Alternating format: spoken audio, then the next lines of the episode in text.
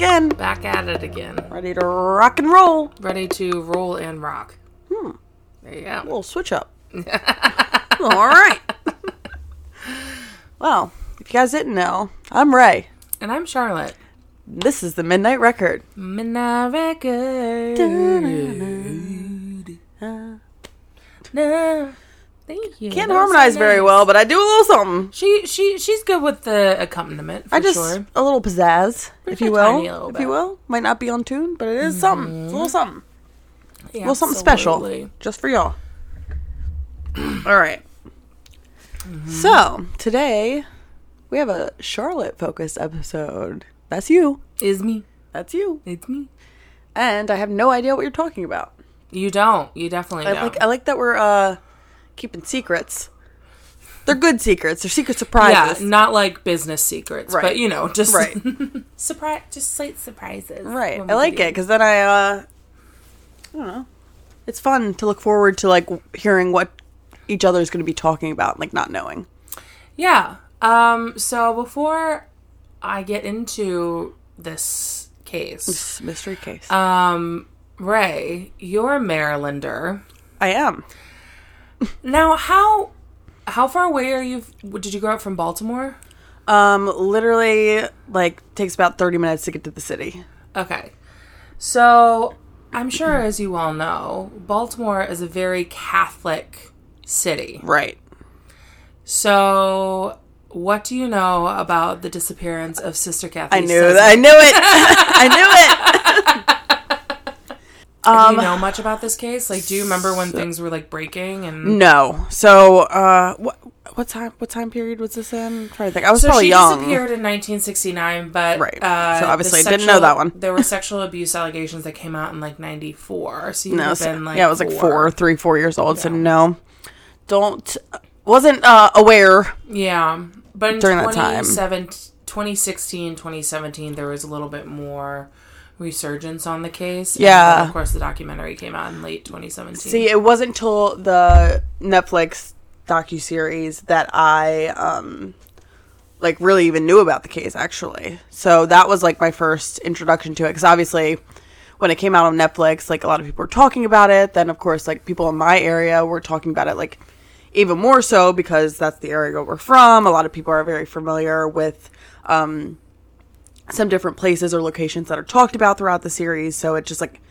adds another layer to the buzz and to the like connection to the case. of course. Do you know um, about Keough High School where this happened? So I, I didn't actually know about the high school, but I'm familiar with the area Yeah. that it's in. So like I've I think it's it's kind of like near the Towson area, which I frequented a lot. Uh, whether it be there there was this like big mall there that we always used to go to, or um, it's Towson University is in that area. So um, there's a lot of like bars and stuff that we would go to in that area as well. So familiar with the area, I wasn't actually I, I hadn't heard of the school before specifically. Yeah. All right. So, this is a case that I am super passionate about and have been for quite a few years. This is going to be a fairly in depth episode, but um, I will absolutely put below some resources that I used. Um, definitely watch The Keepers on Netflix. Uh, I think that's a great documentary for this case because you hear directly from the survivors everything that went on there, and it's Crazy. I mean, it's creepy, but also like you can't really convey that story, um, Right. Other than coming from them, right. And um, also, I would like to shout out Cassidy of the Hippie Catholic, um, who reached out to me and um, sent me uh, some of her resources about this case because it's something that Cassie is also really uh, passionate about. So thank you so much. And um, yeah, I guess we'll, I guess we'll uh, jump Dive into in. it. Mm-hmm. All right. Buckle up. Strapping in Because I already know this is going to be a wild ride. yeah, it's it's uh, also like serious trigger warning. Oh, yeah. There is a lot. I'm going to be going into a lot of uh, sexual abuses, allegations, um, uh, some religious abuse. Uh, so if those are things that trigger you, thank you for mu- so much, but I totally understand if we'll see you next week or um, what you just do whatever you need to do to make sure that you are okay and you're good to go. Sister Catherine Cesnik, or Sister Kathy as I will mainly refer to her, um, disappeared and died in the fall of 1969. For over two decades, she was barely spoken of. Um, not until 1994, when allegations of foul play arose around Baltimore, Maryland, did her case get a fire burning again. Um, she was buried on the side of a steep hill in a suburb of Pittsburgh where she grew up, and her gravestone only has one short statement on it. Um, it reads Sister Catherine Cesnik, SSND, 1942 to 1969. 52 years later, her death is still unsolved. Catherine Ann Cesnik was born on November 17th, 1942, in the Lawrenceville neighborhood of Pittsburgh, Pennsylvania. She was the oldest child of Joseph and Anna Cesnik. Um, her paternal grandparents were Slovenians who immigrated from Yugoslavia, and her maternal grandfather came from Yugoslavia as well, and her maternal grandmother came from Austria. Um, Sister Kathy had three siblings. Uh, she attended St. Mary's School on 57th Street and St. Augustine High School, both in Lawrenceville, PA. She was the valedictorian at the graduation of her high school class in 1960 after being um, the May Queen and the president of the senior class and the student council. So, a very popular and likable person from the get go, essentially. She joined the School Sisters of Notre Dame when she was 18 years old. Um, so, the School Sisters of Notre Dame are a worldwide religious institute um, of Roman Catholic sisters founded in Bavaria in 1933, and they are primarily devoted to uh, primary, secondary, and post secondary education. Most of the sisters who go through this organization mainly serve as teachers, lawyers, accountants, nurses, administrators, therapists, social workers, pastoral ministers, social justice advocates, and much more. So, this specific uh, convent. Uh, I sorry. Also, I'm not Catholic, so I'm, I apologize if Yeah, I use I. the wrong terminology. I grew up Lutheran, which is like diet Catholic, but we don't have nuns. I was technically Lutheran as well, but uh, we weren't like super regular Yeah. um, with it. So you could say anything, and I'd be like, "Yep, yep, that's that's correct." So just if I'm getting things wrong, like Right. just Take that know. into account. Yeah, I did do as much as I possibly could. but Right? It's it's hard. So uh, yeah, so as I was saying, um, the women who go into this specific order uh, are very focused on community life and ministry, like through that community life, and really giving back to whatever community they're in. Um, so Sister Kathy started teaching drama and English at Archbishop Keough High School in Baltimore, Maryland in 1965. That was the first year that the school was open. She was beloved by all those around her. Her students would later recall that Sister Kathy would have been looked at as like a big sister. She exemplified the spirit of compassion and kindness. She made all of her students really feel like they were individuals and they weren't just like a number on a roster to her. And she really helped a lot of these young women blossom into their fullest selves. Um, again, like watching any of the interviews with any of her ex students, especially through the documentary The Keepers, um, it's very, it's very touching. It's Yeah. very clear that that Sister Kathy had a huge Impact. impact. Yeah. And a lot of them said that they looked at her as like an older, like a big sister or like an aunt figure because she was pretty close to them in age. When she started mm-hmm. working at Keough, she was only 23. Right. 20, you know, 22, 23. Yeah, she was probably able to relate to them a lot Absolutely. more than like say like a fifty-year-old teacher or something. And so many of them would, you know, also say in a lot of interviews, like, sh- you know, I never thought that a nun could be like cool like Sister Right. Kathy was, and Understanding of like very- individuality. and- Yes, yeah. and like very compassionate. And she, you know, also gave them curriculum that they didn't think that they would necessarily read in an English class Mm-hmm. um, at a Catholic high school, like The Scarlet Letter and like Romeo and Juliet. And, um, you know, a lot of them really respected her for that too because she wanted them to sort of see a, a little bit of everything, I guess, or as much as she could. right. She pushed the limits a bit. Yeah. Did things that weren't typical, I guess, for Catholic high school. Yeah. And to hear the way that her colleagues, her students, and everybody who knew her speak about her is really beautiful. Like, it's very, um, it's incredibly touching. So, um, also, like, she exemplified the phrase beautiful inside and out. On November 7th, 1969, she left school around 2.30 in the afternoon, just after, it was a very typical day at the high school. She left the apartment she shared with Sister Helen Russell Phillips at the Carriage House Apartments at 131 North Bend Road in Catonsville. Wait, Catonsville? Catonsville. Catonsville, thank you. In Catonsville, headed to at the Edmondson Village Shopping Center, um, which which was less than two miles away from her apartment, to purchase a gift for her sister's engagement at Hex Jewelry Store around 7 p.m. My grandma worked at Hex What? when it was still a thing. Yeah, they they closed them all down, but yeah, she used to work at Hex. That's so cute. So cute. Yeah, so her sister had just gotten engaged, and she had mentioned to a student earlier that day that she needed to go buy a pres like just a little something to celebrate her engagement. She also cashed a paycheck at First National Bank in Catonsville that night. Catonsville. Catonsville. Damn it. Like Kate, Caitlin. Oh, Caitlin. Kate. Uh, also in Catonsville that night. Um, there were reports that she may have purchased uh, some dinner rolls at Muhly's Bakery in Edmondson Village, since there was a box of buns from the bakery that was found in the front seat of her car. Um, but uh, from what I understand, the reason why it's like alleged is because like I don't think that any witnesses came forward to say that she Right. was there, or they didn't They, really like. they couldn't tell when she had bought them or something. yeah, they didn't know exactly what where when in the timeline she right. bought They probably them. didn't have like a receipt or anything, or No, and of course, like security cameras wasn't a thing, either. Right. So, and if it was like a busy and she was using cash. and it was a Friday afternoon, so I'm sure everyone is super. You know, I'm sure they were busy. So, Right.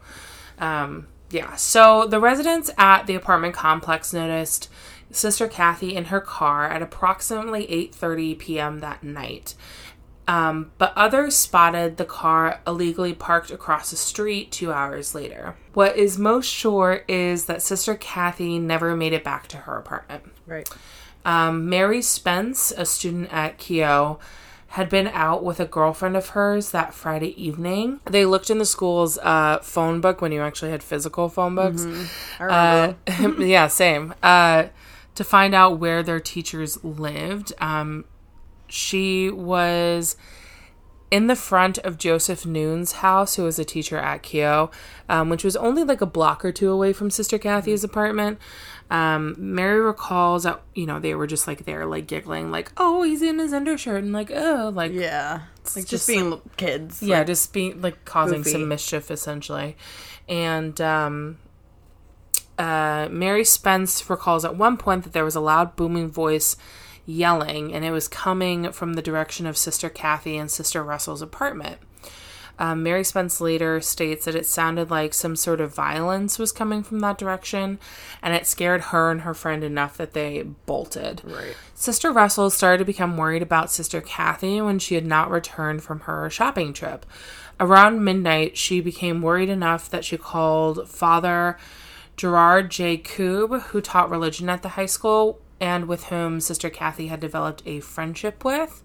And uh, Father Jerry and brother Pete McKinnon had gone and seen a movie in downtown Baltimore earlier that evening. Um, and they were actually back at, I believe it was uh, Jerry Koob's place when the phone rang and Sister Russell called. Um, and they immediately got in their car and drove to Catonsville. Yeah. I got that. Yeah. Third time's a charm. Um, when they arrived, Sister Russell described the situation, and that's when Father Koob suggested that they call the police. When the police arrived, uh, also, like Jerry Koob later says in interviews that he they get there around midnight. They probably listened to Sister Russell for like close to an hour before they actually called the police.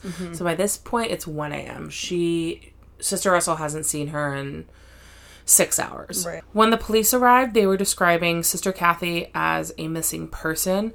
Um, the police officer took everything down and then he just left. Father Koob ended up performing a mass and they actually left some communion bread for Sister Kathy, still hoping that she would show up later that night. So, um, from my research, uh, you you know, there's obviously like weekly mass, but you can also hold communion and mass for times of strife or trouble to I don't know, give you comfort, Right. essentially. And again, during this mass, they're really hopeful that she'll still just like walk in through the Right. front door. Um, Sister Kathy's car in muddy condition was, was found by Father Koob and Brother Peter illegally parked across from her apartment complex at 4:40 the next morning. Um, Pete, they had gone for like a walk essentially, um, and that's when they found her car, and it's literally 50 feet away from her parking spot. Right. Um, The car had twigs, leaves, and mud inside of the car, so clearly the car had been through some sort of swampland, Right. they believe. Um, and the way that it was parked, it was jutting out a little bit into the street.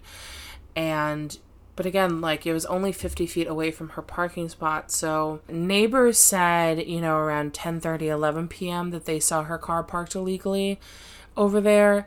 But I also think like when the police have seen it as well, maybe. So was it mm-hmm. parked there after the police left? Right. You'd think because like I, I know the the way it was parked uh, from what I've seen, um, in like the documentary and stuff, it was like just a very awkward position, and like very it's it stands out a lot. Like it was kind of hanging out almost. It's like this is there was like a curve, you know, it was a curve and it was sort of parked like like that. Like Kind of disarray. yeah, it sort of looks like someone like just turned really quickly, turned off the car and got right. out of there. Right. It doesn't look like a very well done park job. It was something that if you were driving by, you'd be like, why is that car sitting like that? I would literally drive by and be like, "Oh, that person was hammered." When Right, they-" yeah, Or yeah, something yeah. like, or they were, you know, Something perhaps in happened. distress or something. Right. Something happened.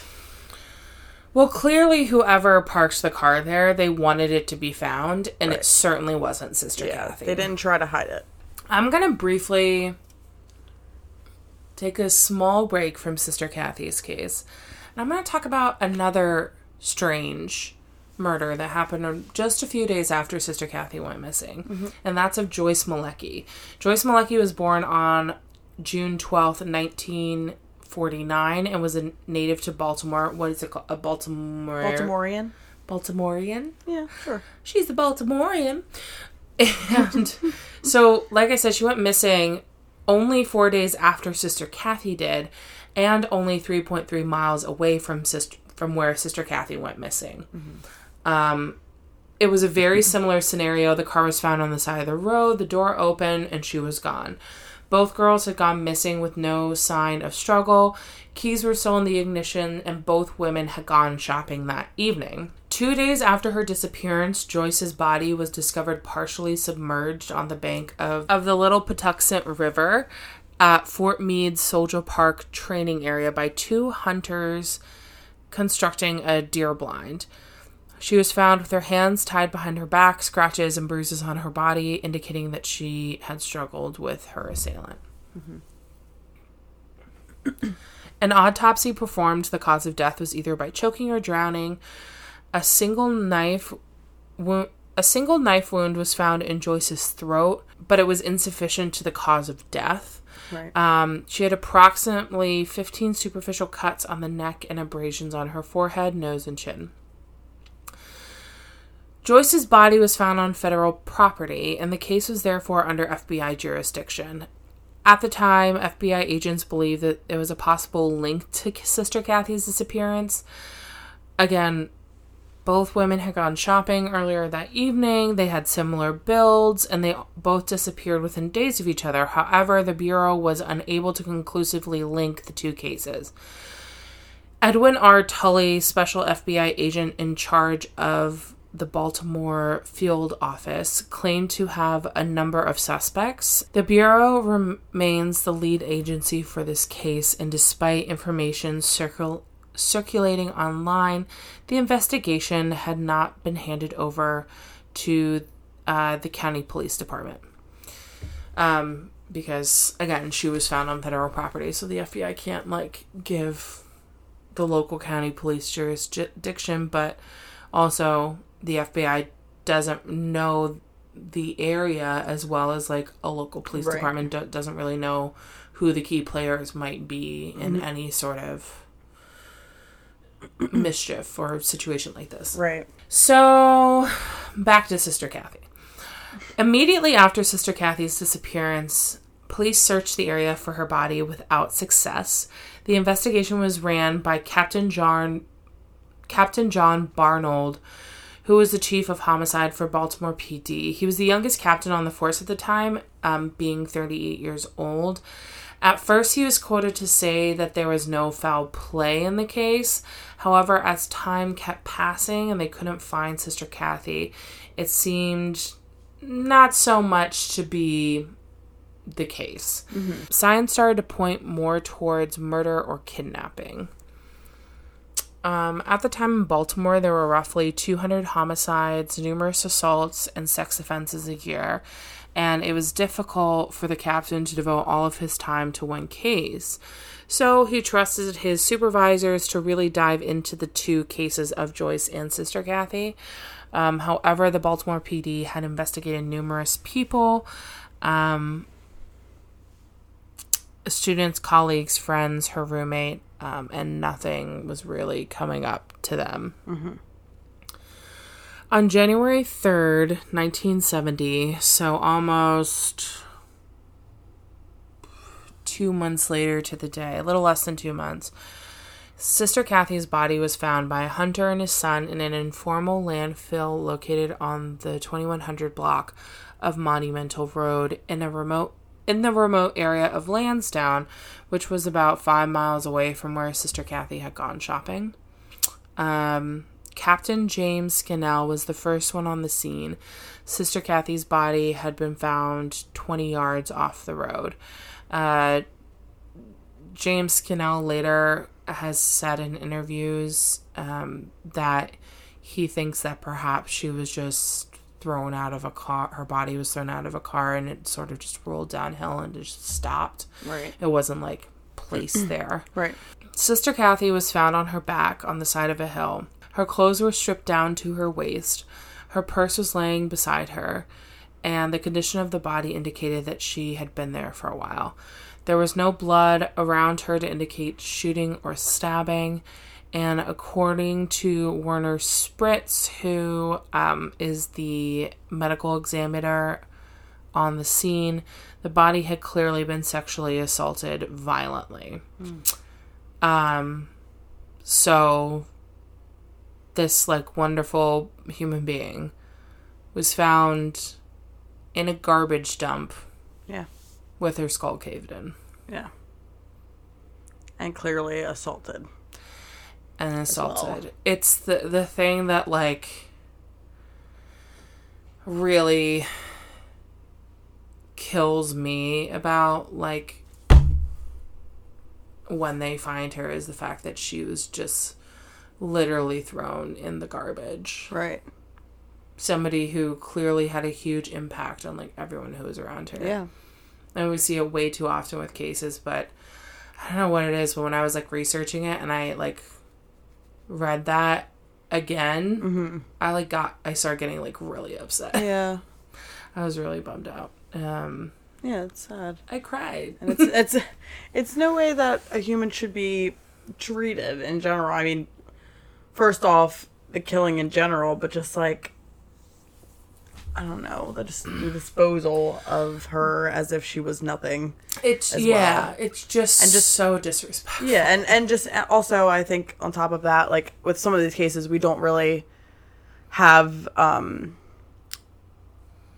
I guess the the resources that this case have with the interviews with people who have known her um and the the Netflix docu series like really really like just hearing the impact that she had on some of these people's lives like firsthand really like just kind of um makes it harder to hear what happened to her. Like, uh, we we do a lot of cases, and they're all equally horrible, but like, we don't always have the chance to hear like these firsthand um, kind of like interviews with people who were close to the victims. So I think that is probably a big part of it as well.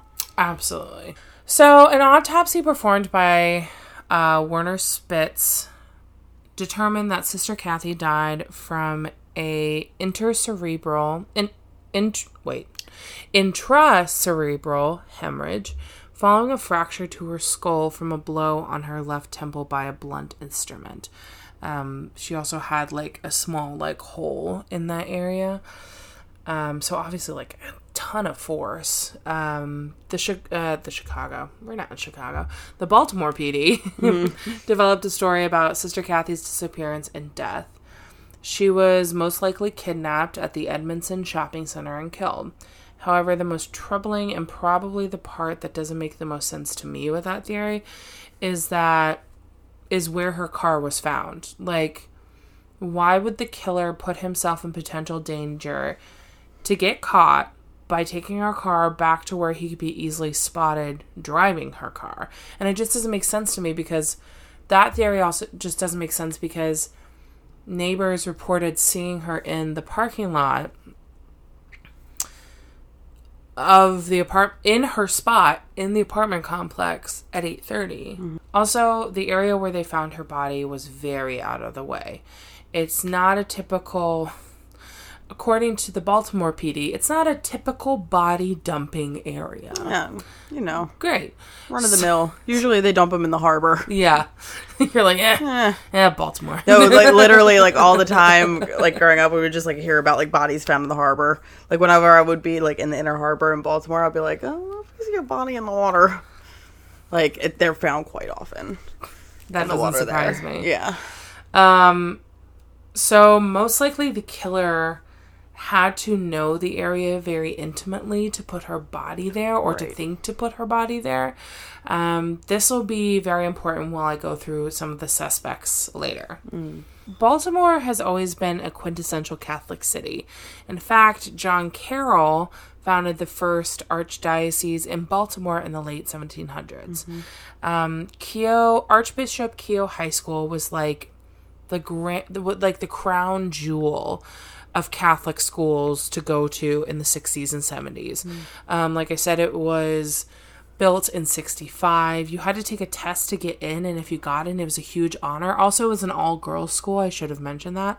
Um, but with it being a new school, they had all these labs and resources and like a theater and like all the you know all this all the literally the works and so again it it was really an honor to get into the school. In 2017 cbs baltimore reported allegations from three women that during sister kathy's tenure at at keough two of the priests joseph maskell and e. Neil magnus were sexually abusing the girls at the school in addition to trafficking them to others. Jean hargadon wehner a student at keough alleged she first confided in Father Neil Magnus in 1968 about sexual abuse she was subjected to at the hands of her uncle when she was a child. Beginning at 14 years old, the abuse continued from 1968 to 1972, from, so from when she was a freshman to the time that she left, essentially. Um, Magnus then sexually abused Jean and blamed her for her promiscuity he referred to his semen as the Eucharist. Um, and he would also do symbols of the crucifix with his semen while he performed these abuses as if the act itself was sacred or that he was super sacred because he was a quote unquote like man of God in a direct line to God. Uh, he also referred to it. He also referred to his semen as the Holy Spirit that Jane Goodbye. was to swallow. Goodbye. Goodbye. Goodbye. Goodbye, Good day. farewell. That's it. Good day and farewell. um, never to see disgusting. again. Like Disgusting. so gross. Um, so not okay to like. and t- to try to use like religion to make this abuse seem justified in a sense. oh yeah. Oh, this guy Magnus isn't even like the tip of the fucking iceberg. Um, we're gonna get into somebody else later who is literally, I think, the spawn of Satan. Yes. Um, but the reason why I'm going over the sexual allegations from the school because it's very important. It's a key piece in Sister Cathy's murder and disappearance. Um, so again, you can fast forward through this por- portion if you want, um, and also if you need to peace out, we completely understand. Right. All right. Because at some point when I was like researching, I was like, ah, I gotta take a break. Ah, I gotta take a Right. break. Yeah, it's a lot. So later that same year, Joseph, Father Joseph Maskell started joining the abuse with Father Magnus. Um, Jean stated that she was far more frightened of Maskell, who she found to be more intimidating and threatening. Maskell mm. repeatedly called her a whore and forced her to swallow his semen as well, also claiming that she was receiving the Holy Spirit through his penis. And The fucking mm. it's mm, it's it's not just physical and sexual abuse, but it's emotional and spiritual and mental because right. These are this is a community and these are girls who have grown up in this incredibly rigorous Catholic community, the majority of them most of their lives. And, you know, having, you know, the priests in the community are like the authoritative figures. Right.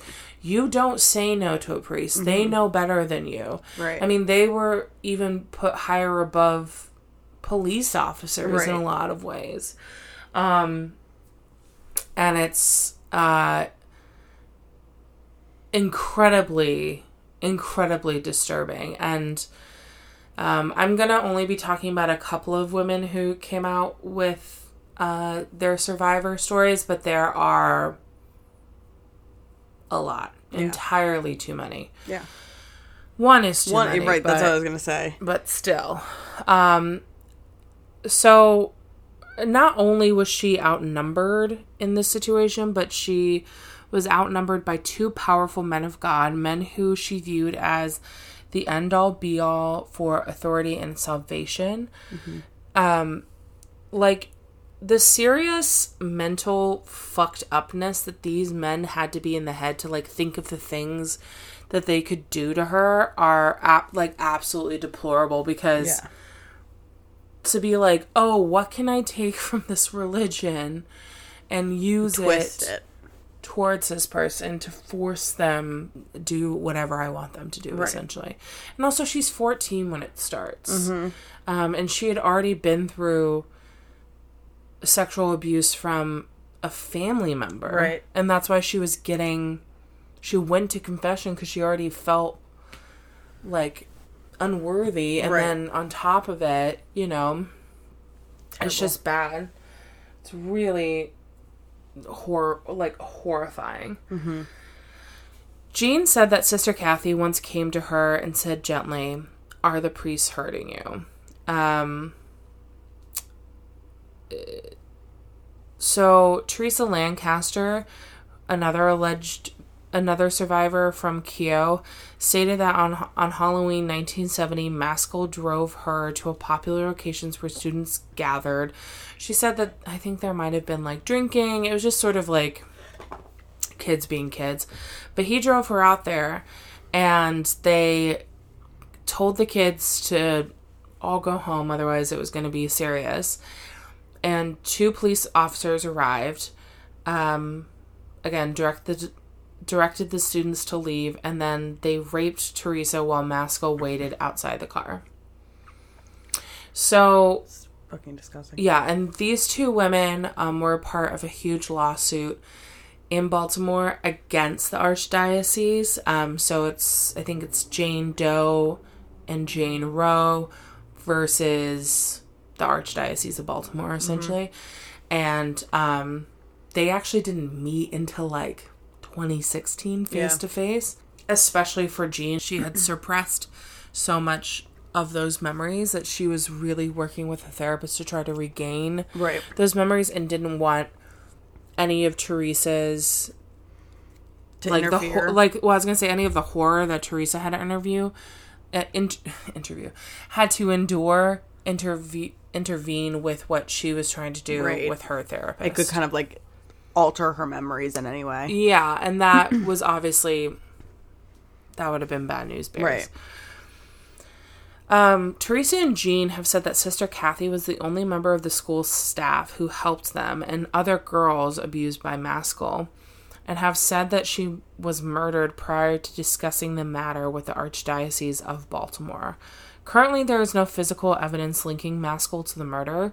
Um, however, the Baltimore Sun reported in late 2016 that since 2011, the Archdiocese has paid off numerous settlements to 16 of Maskell's alleged victims, totaling $472,000. Jean went through four years of abuse, and from everything that I've read, she maybe I shouldn't say this, but like it seems like she was the one who endured the most and was the one that he like he was like going after the most for some reason and I think it's be I don't know what it was about her but he would just he constantly like want to fuck with her specifically and not to you know disregard or lessen anybody else's abuse but um with all that being said she got like $50,000 Right. like That doesn't really. like okay thank you Right. like in in some ways you know i understand it's not about the money but like therapy is expensive right.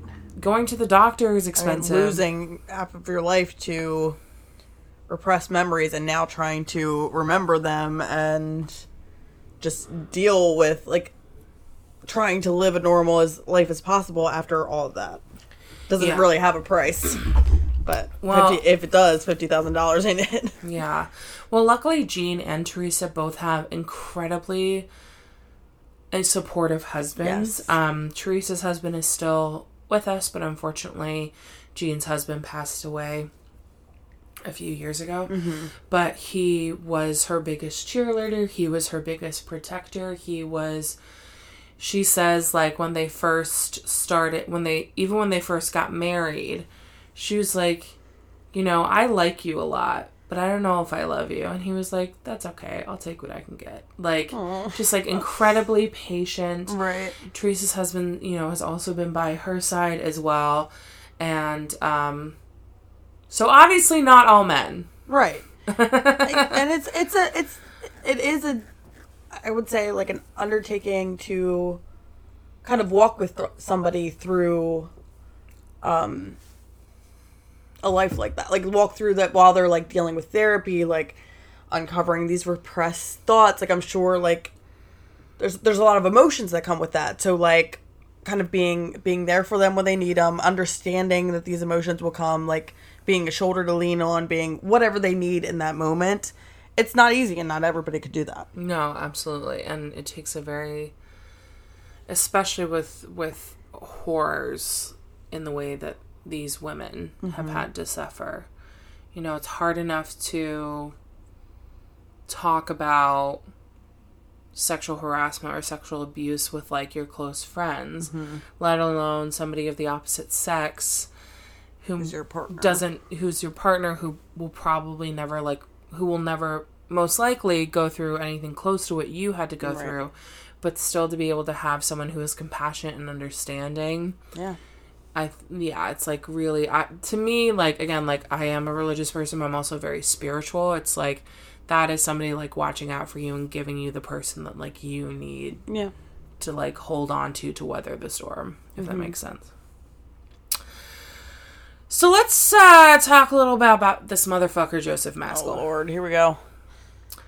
Oh, I'm gonna get. I'm gonna get Keith Raniere mad. I'm Oh, gonna no. get fucking Cameron Hooker mad. Oh no. Ooh, ooh, this Oh, motherfucker.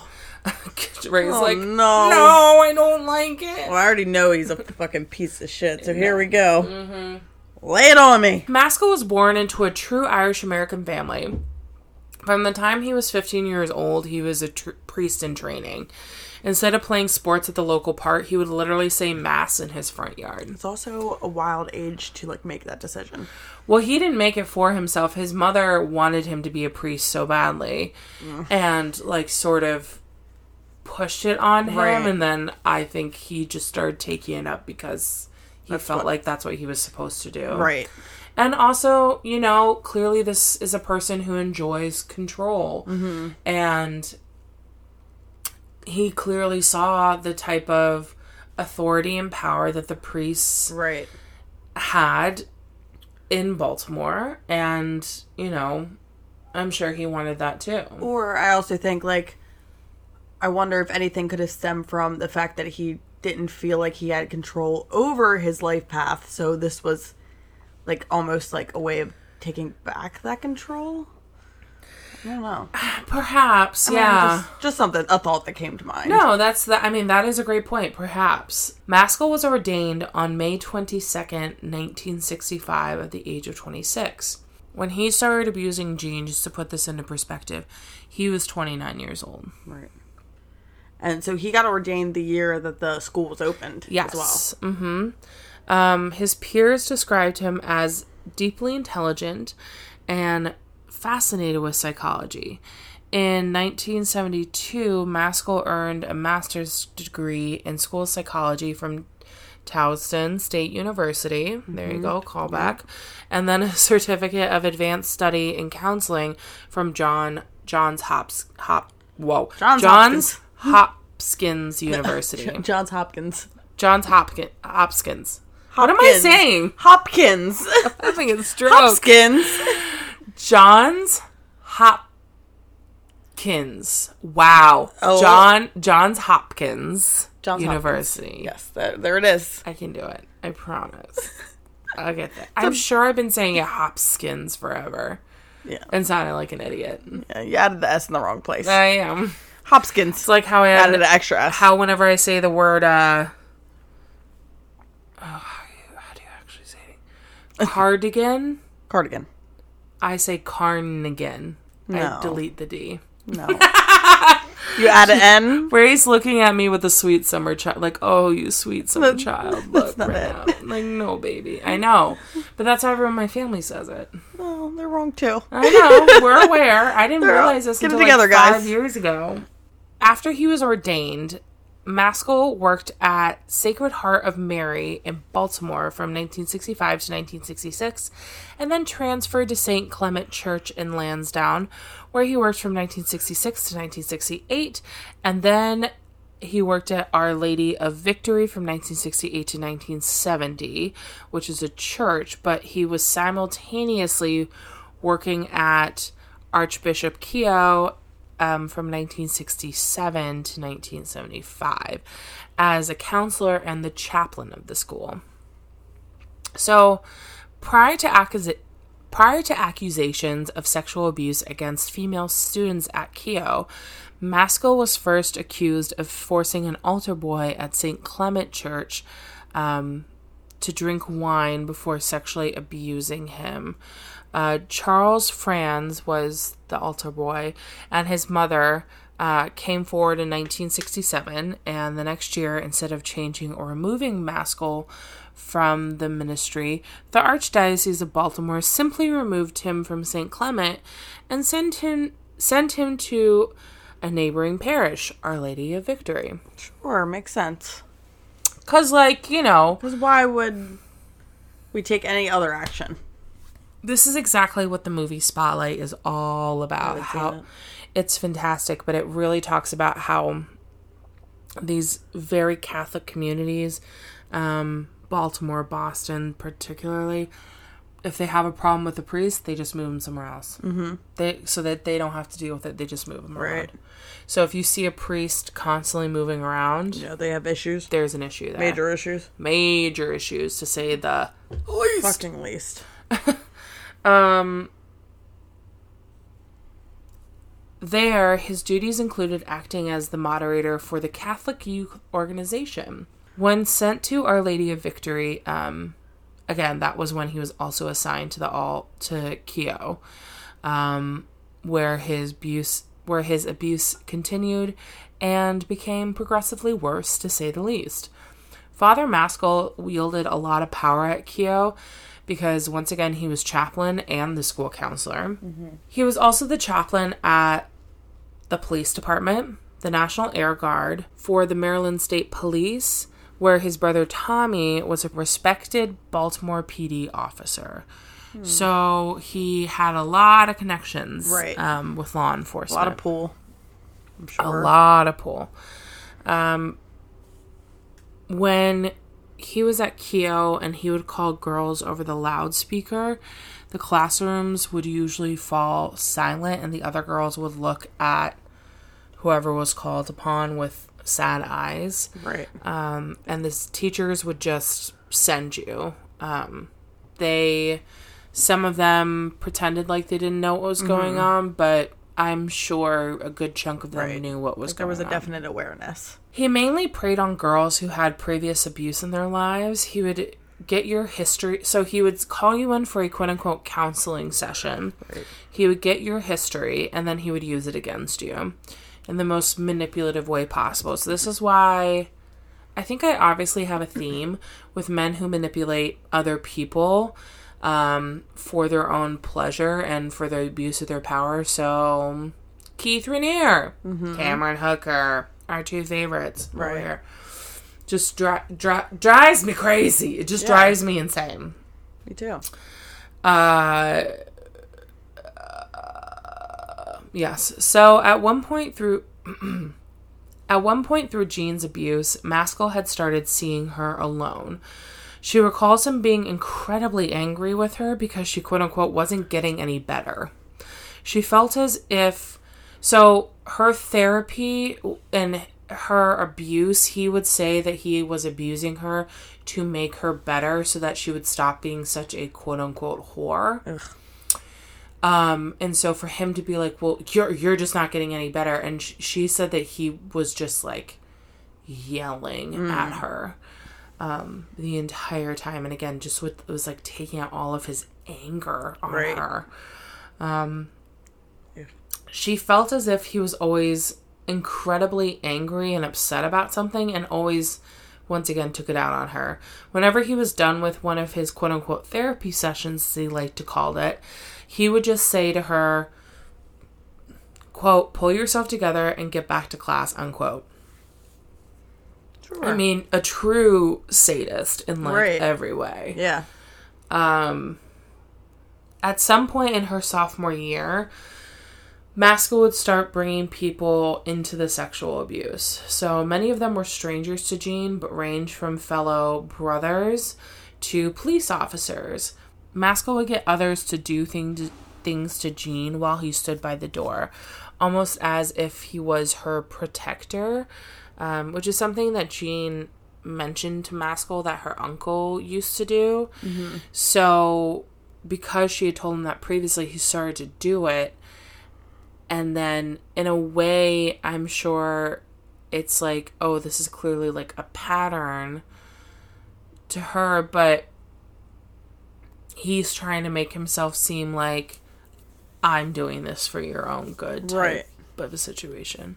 He's like brainwashed her to think that he's trying to do this to help her or something like that. He's trying to Well, break her. So not only we have the religious like uh, people of power, but now also like police officers and whatnot joining in. So all these people that they, she was like taught to trust growing up. I mean, even back to a family member, are doing these same repeated behaviors. So it's like, who do you turn to? In this Right. case, your family, your the authorities, um, the religious authorities are all repeating the same behavior. So who do you turn to?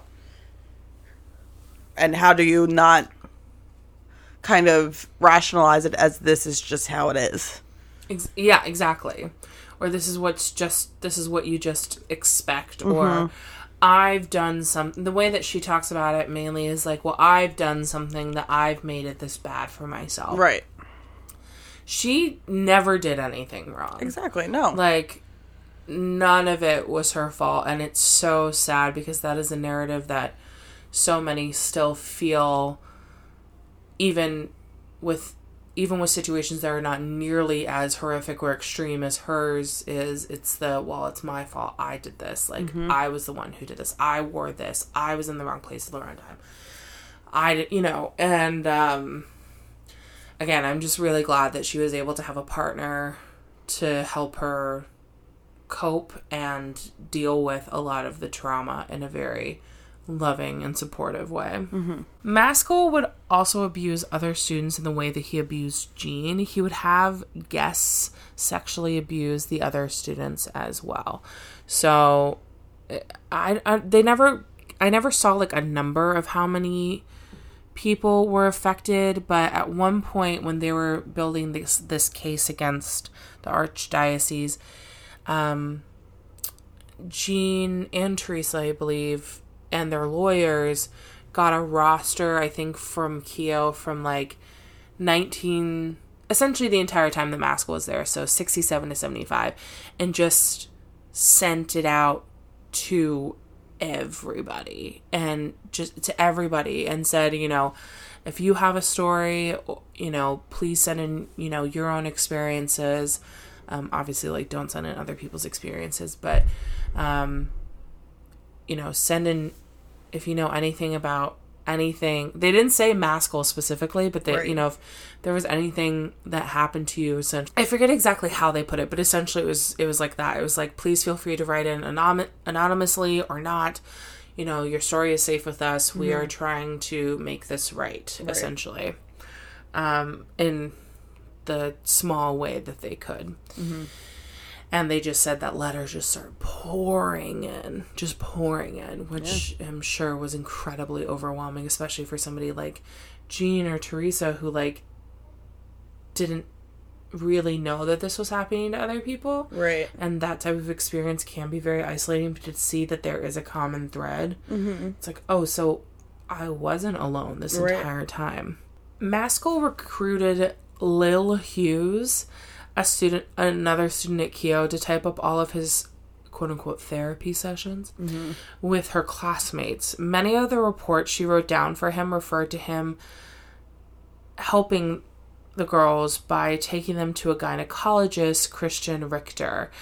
And also in these reports, he would go into very graphic and explicit sexual detail. And in a way, it's he was. I think that I that is definitely another type of sexual abuse towards Lil because now she has to sit next to these Listen to all this. listen to all of it and sit next to these girls in her class mm-hmm. who she's like oh like you had to go to the gynecologist because you got the clap or like Right. whatever because you sleep around mm-hmm. and so he was manipulating her still in a psychological way but just in a different way and the fact that he was so into psychology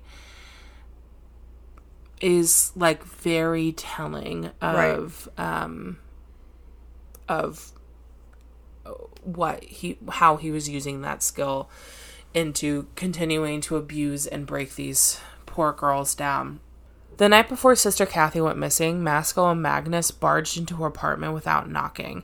Allegedly, Maskell looked furious and Magnus looked dumb, um, according to Both Our- dumb looking. just very dumb. And I was like, I was like, oh, savage. Um, Stupid. Uh, according to a student who was actually currently there at Sister Cathy's apartment with her boyfriend, um, the student was visiting Sister Cathy that evening um, to talk about the abuse that she was going through from Maskell. Um, and as soon as they both arrived, they sent the student out of the apartment, you know, and told her to go home. Right. Um, as soon as they barged in through the front door. Um, the next day, Maskell called that same student into his office and allegedly told her, quote, if you say anything, I'll kill both of you and your families, unquote. I guess it's not obvious, but to me, Maskell definitely had a hand in Sister Cathy's disappearance. Now, I'm going to go over a couple of other suspects too, but he had if he didn't directly have a hand in it, he was the puppet master pulling all the strings to make it happen. You know, he's he passed away in 2001, I think. And uh you know, so obviously he's not around anymore to actually uh, ask him any of these questions. And his body was exhumed in 2017 to compare him to some of the data uh, DNA that they still had from the case, and none of it matched. That does not mean that he comes off scot free, Right. Um, with her disappearance specifically. Uh, another suspect in this case is a gentleman that go- is a gentleman named Edgar Davidson. So Edgar was accused of the murder by his first wife, who spoke to the keeper's interviewers under the condition of anonymity at her niece's behest. Um, after Edgar, who had abused his wife and displayed erratic behavior in the past, arrived home one evening covered in blood um, on the night of Cathy's disappearance, his first wife immediately suspected him. Uh, at Christmas that same year, Ed gave his wife a wedding bell necklace inlaid with a stone that was not her birthstone, which his family now believes was the engagement present that Sister Cathy was out buying her sister that night of her disappearance. Um, Cathy's sister has since now, um, Cathy's sister's, Mar- I believe her name is Marilyn, has since stated that the birthstone and the necklace fits her now husband's birthstone. Mm-hmm. And the interview with his first wife is like, I didn't understand like why he would give me this That's wedding terrible. bell. You know, it, it's more of a newlyweds present, and it's not even my birthstone. Right. And It apparently, didn't have any special meaning to her. no, and apparently she never even like wore it. She just like kept it in her jewelry Right, box like, and never why? wore it. She was like, "That's strange." Like it doesn't make any sense. Not at all. Yeah. Um, it seems that Edgar actively encouraged his wife's suspicions, chuckling and making odd comments while the news broadcasts broadcast about Sister Cathy's disappearance played on the TV. Edgar drove a car with both feet, which lines up with the fact that there was mud found on the left pedal of Cathy's car, which was found abandoned again Also after dri- her. Sorry, driving with both feet. So that would mean he would have one foot on the gas, one foot on the brake, and Yeah. use both. So, So his right foot is on the gas, his left foot is on the brake. That's so weird. It's odd for sure. Like uh, I would, I would get all mixed up and cause an accident. No, I, it's so much easier just to drive Yeah. with one foot. And they're they're like purposely placed over here, so it would, I don't know, Exactly. just awkward. But Yeah. yes, Completely. is he the one in the documentary that's like has this like really like soft voice, and he's like, I don't know, like you know what I'm talking about? He's like real scraggly looking. Yes. and he's like he talks like there's something wrong with him. Yes, they do interview him in the documentary. Um, he does have some dementia, and he's like not Mm, Yeah, all like fully there. right. Like something he he talks like very like huh, like like kind of like soft and like The, but yeah, it's very clear he's like not fully present Right. here during his interview. Yeah. Absolutely. Edgar also called into a radio show after the murder to say that he knew where Cathy's rosary was, not to mention the man the man's criminal record, which includes car theft and cruising around middle schools attempting to lure young girls into his car. And apparently he was very well known for being creepy. go, well being a pedophile and go, going after young very young girls um so because edgar is still alive the keeper's filmmakers caught up to him to ask him a couple of questions about his potential involvement though he corroborated several aspects of the crime on camera edgar maintains that he did not kill sister cathy whether the now elderly man still has his facilities about him is also in question.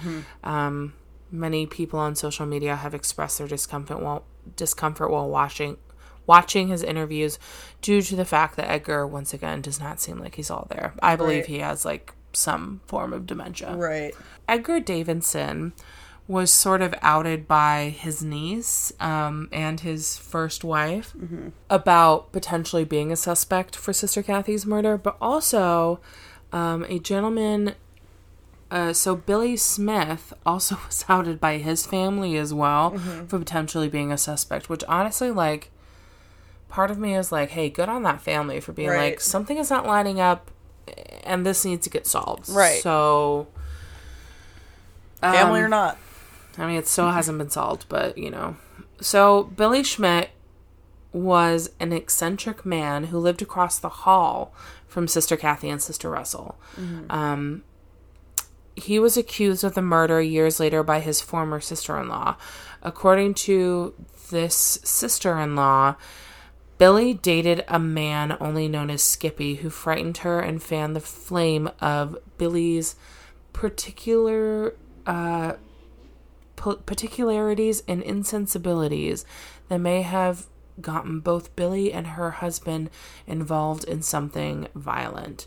Um, so Billy was sort of the black sheep of the family because he was also gay. And this is the mid 60s, and like, especially in Baltimore, like, Religious. yeah, incredibly religious, lots of, I'm sure, hate towards him. Um, so, uh, and so she was married to Billy's brother.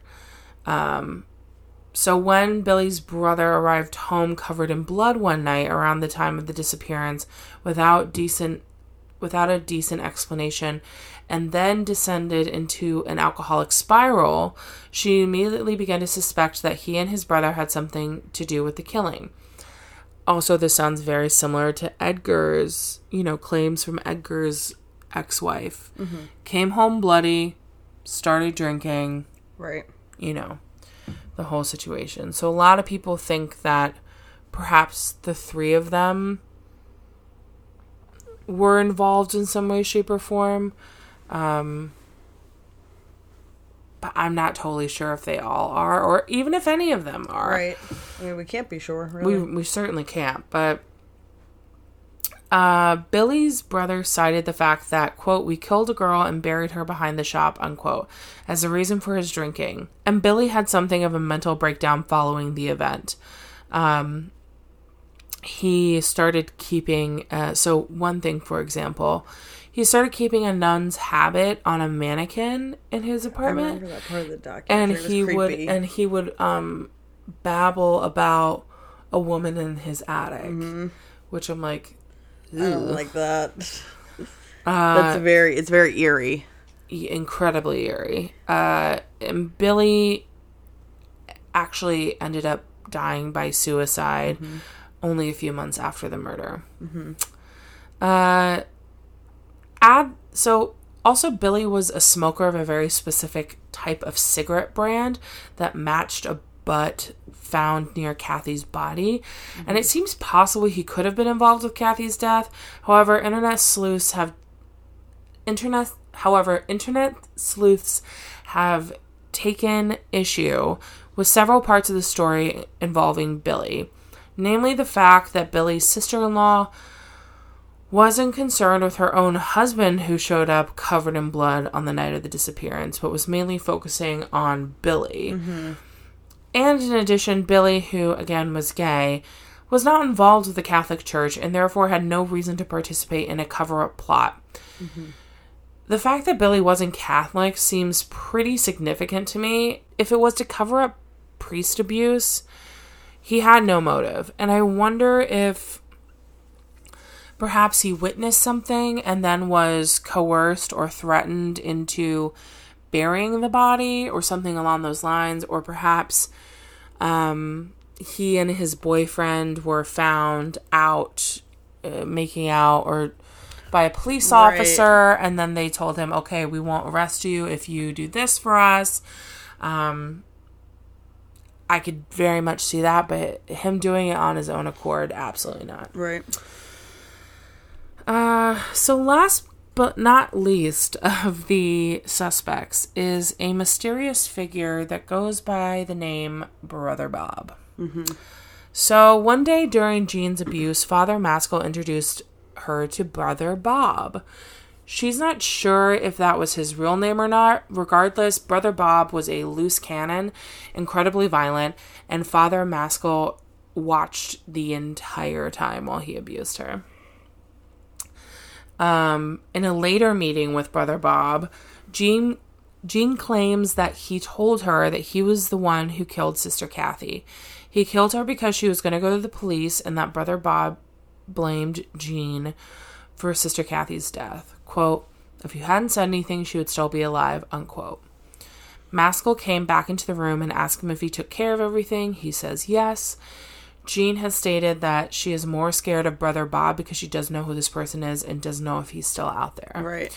Um, so that is a huge point in why a lot of people believe that Cathy did die was because she was going to blow the whistle on everything that was going on, Yeah. and they wanted to shut her up. And essentially, she was just making lives hard, f- the lives hard of these very small, horrible men. And they didn't like that. They didn't they didn't like that a woman, a nun nonetheless, who was below them as like allegedly as, you know, priests, if it Like rank. by rank and also again just a woman being subservient to you know submissive to men It's just yeah it's um it's so sad because like she was going she was trying to do the right thing Right. and then she was never able to she because she, you know she was Right. never able to so in terms of brother bob's appearance um, jean can only recall that he had a small incision on one side of his abdomen and a bir- birthmark on the other um, and that he just had like dark hair and was like tall Right. um, for the identity of this mysterious figure, several names have been thrown into the mix. First of all, an Uncle Bobby mentioned by um, Billy Schmidt's nephew in an interview described the events he believed leading up to disposing of Sister Cathy's corpse. This Uncle Bobby allegedly kept um, Billy, sh- the nephew, occupied by shooting a gun in a trash pile, while Billy and Skippy took a large object rolled in a blanket or a rug out into the woods. It should also be mentioned that Cathy's body was found between the Schmidt household and their family business, um, which were about five wi- five miles away from one another, but right in the middle was that landfill, and that's where she was found. Right. And he would have been very familiar with that. I mean, anyone a part of that family would have been very familiar with that area. So that's the only way where I'm like, okay, that might fit Right. a little bit. Um, another figure that could be Brother Bob is Maskell's longtime friend, another priest named Reverend Robert G. Hawkins, who sheltered Maskell in his own church after he was accused of child molestation while he was shipped off to another Catholic parish in Ireland. Um, which happened, I believe, in the 80s, is when he was sent to Ireland.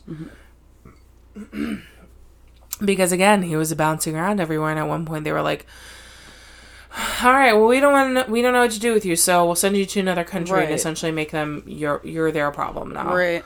um, because it's I don't understand this like thought process of it being worse to like take ownership for one of your priests literally being a piece of shit Right. than sending them. Uh, I just don't understand like Like maybe they think it's gonna like uh discredit like the belief in yeah, but especially nowadays like people know those signs, so yeah. it's gonna happen. The discredit the, d- the discreditation is gonna happen anyway. right. Ro- uh, Robert Hawkins was quoted to have said, I think he's really a casualty of the times. He said he can't function as a priest around here anymore. Hawkins told the Baltimore Magazine through tears while discussing Maskell's treatment by the public after the abuse allegations. I mean, I don't. If that doesn't sound like sympathetic towards a child rapist because you are also a child rapist, I literally don't know what does. Right. Allegedly, allegedly. Please don't. Please don't Please. sue me. For anything else. Uh, it is also it's also been thought that perhaps Billy Schmidt's boyfriend Skippy may have been one of Maskell's associates in the child abuse ring, and was known as Brother Bob when introduced to victims. This would explain the connection between the Schmidts and Maskell, and therefore a potential motive for their involvement in Cathy's killing. Because again, they don't know if Bob was actually his name or if it was a made up name Right. to me personally the two that seem the most um plausible yeah the m- the most plausible of who this mysterious brother bob could have been is the reverend and skippy. Um because actually they never actually say whether or not skippy was gay or bi or straight or whatever. Right. they said that he was billy's boyfriend so we don't know. Um so uh, there are a, a few other ki- like names in the mix for the killers. Um, if not one or more of the five, like the five people that I mentioned above, Cathy's murder could also boil down to another killer. Um, some of them have outlined, some of them have been outlined by online detectives, um, and they are such as follows Dr. Christian Richter, who was the OBGYN who, quote unquote, treated many of Maskell's abuse victims. Um, officer Skinnell, the first police officer on the scene when Cathy's body was found. I'm not, I don't really believe that one personally. Um, Pete McKinnon, who was Jerry Koob's friend, who had the alibi that they were hanging out that evening. Um, Father Neil Magnus, of course. Um, and Maskell's brother, who was a Baltimore police officer. Yeah. Um, Sister Russell was also a person of interest. Some believe she was tied up with some of the priests accused in some way. Other believes that she knew a lot more than she let on, and that she and Sister Cathy left Keough because of all the information that they had about the sexual abuse that was going on at the school. Um, many people who have been interviewed about Sister Russell, Russell have said she knows more than what she's letting on. I know that she does. Right. Um, another suspect is Jerry Koob, who had that close relationship with Cathy.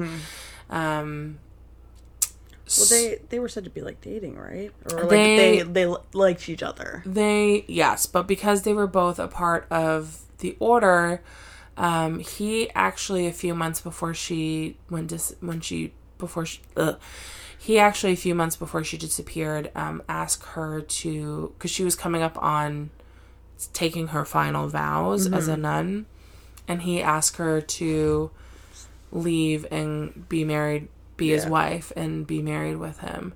And she told him no. She she said, you know, you're meant to be a priest, and I. He was like an, a, a year away from being ordained. She was like, you're meant to be a priest. I'm meant to be a nun, and we will go on that way Right. and um, he reads in the documentary this letter that she wrote him about how it's very sexually intimate um, and more intimate than I think that. I don't want to say like I think it should be because who am I to say, but Right. it it's a lot more intimate than anything else that she's she ever wrote him. I mean, she would write him poems and things like that. But in this letter she talks about like menstruation and having his children and like running away together and tells him that she loves him.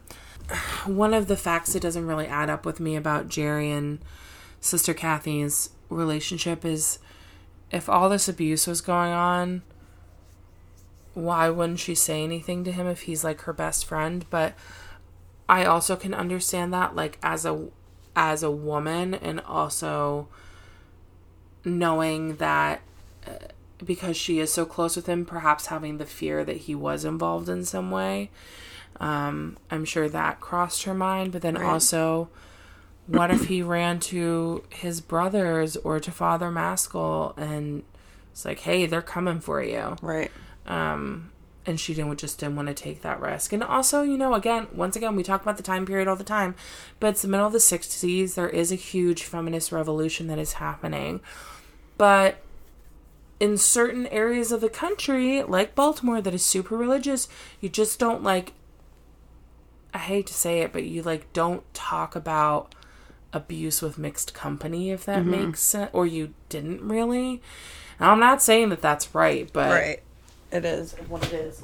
quite a few things have happened after Cathy's disappearance. Um, particularly in 1995, Teresa Lancaster and Jean Wehner filed a lawsuit against Father Maskell, the school, and the gynecologist Christian Richter, the school sisters of Notre Dame, the Archdiocese of Baltimore, and William H. Keeler, who um, was like the head of all the things. You know, of course, accusing Maskell um, of sexual abuse.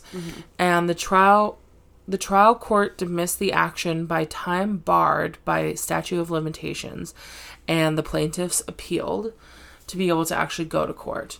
The reason why that was able to happen is because um, memory regression therapy was starting to become a big thing and like I think like 23 states or something like that had just uh, said that they would allow any uh, memories that came up in those therapy sessions to be allowed in court. Yeah. So even though uh, lim- like limitations on the time from when the abuse happened had obviously long passed because Jean and Teresa had just remembered a lot of everything that happened, it was still within the statute of limitations. Right.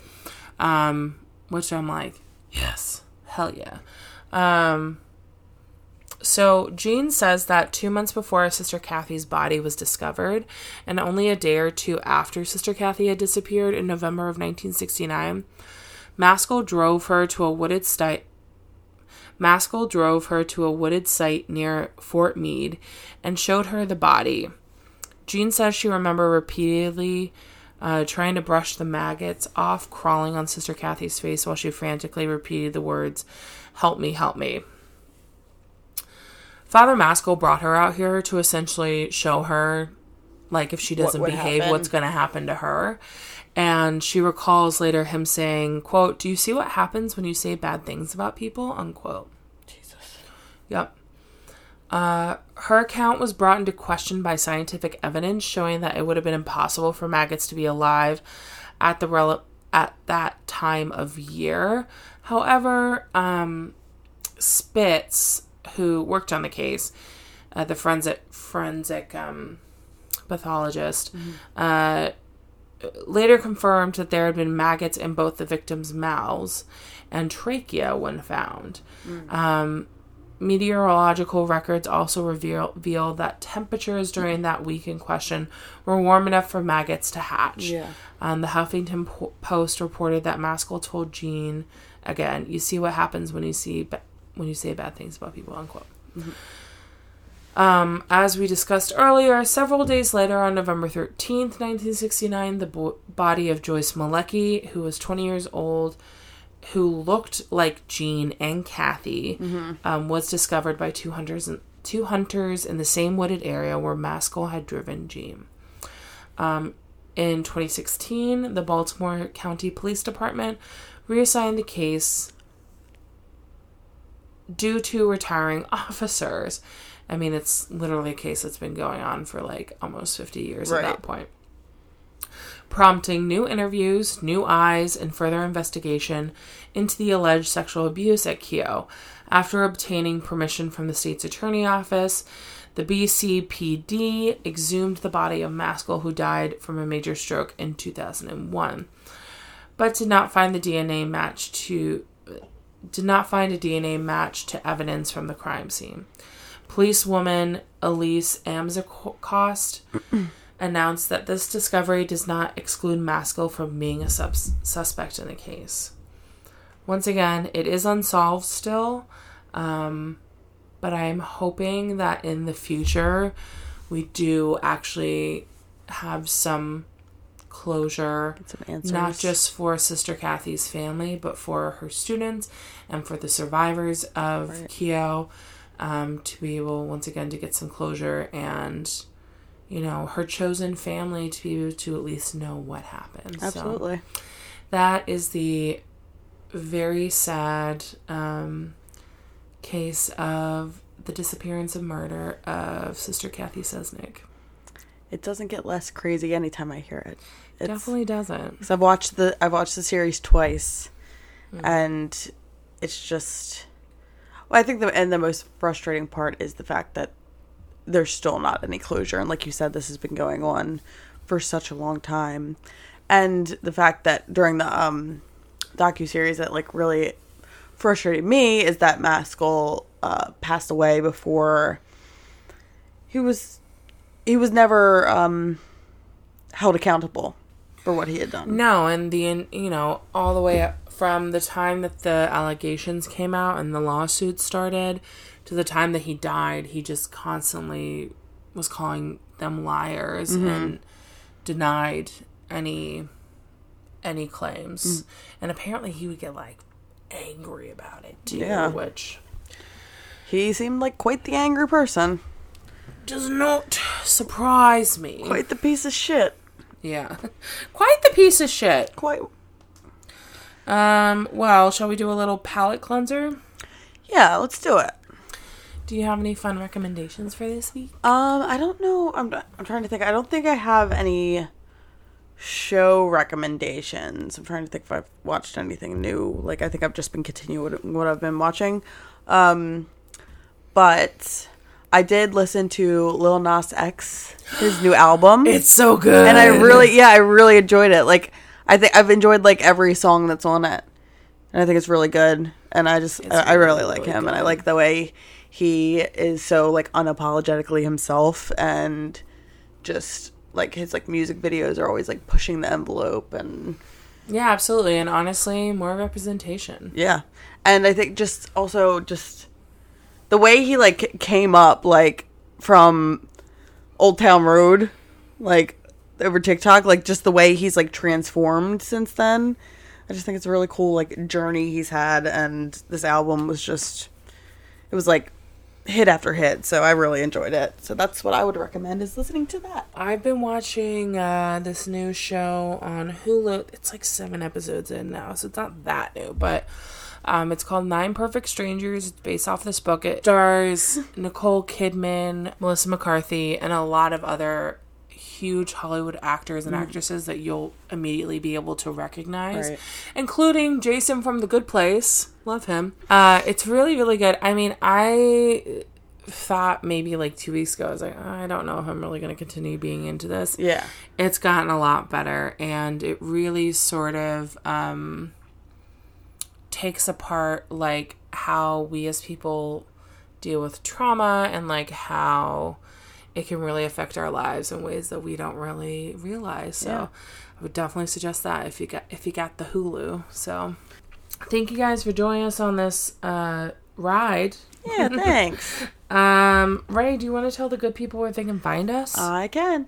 At the Midnight Record on uh, TikTok and Instagram, at TMR Pod on Twitter, and the Midnight Record at gmail.com. Also, please don't forget to rate, review, and subscribe. Yes, it really thanks. helps us with not only just feedback from you guys, but also gets us on the charts, which is super fun, and also gets more people to know about the podcast. Yeah. Um, The more the merrier. yeah, we are fully in spooky season, so uh, yeah, if you have a true crime uh, friend out there who doesn't know about the pod, send Spook it over 'em. to them. Yeah. Spook 'em. People who get scared easily, send them an episode. Spook them. it's spooky season. Uh, them. Uh, anyway, well, thanks for listening, and um, until next time, I'll see you at midnight. I'll see you at midnight. Yep.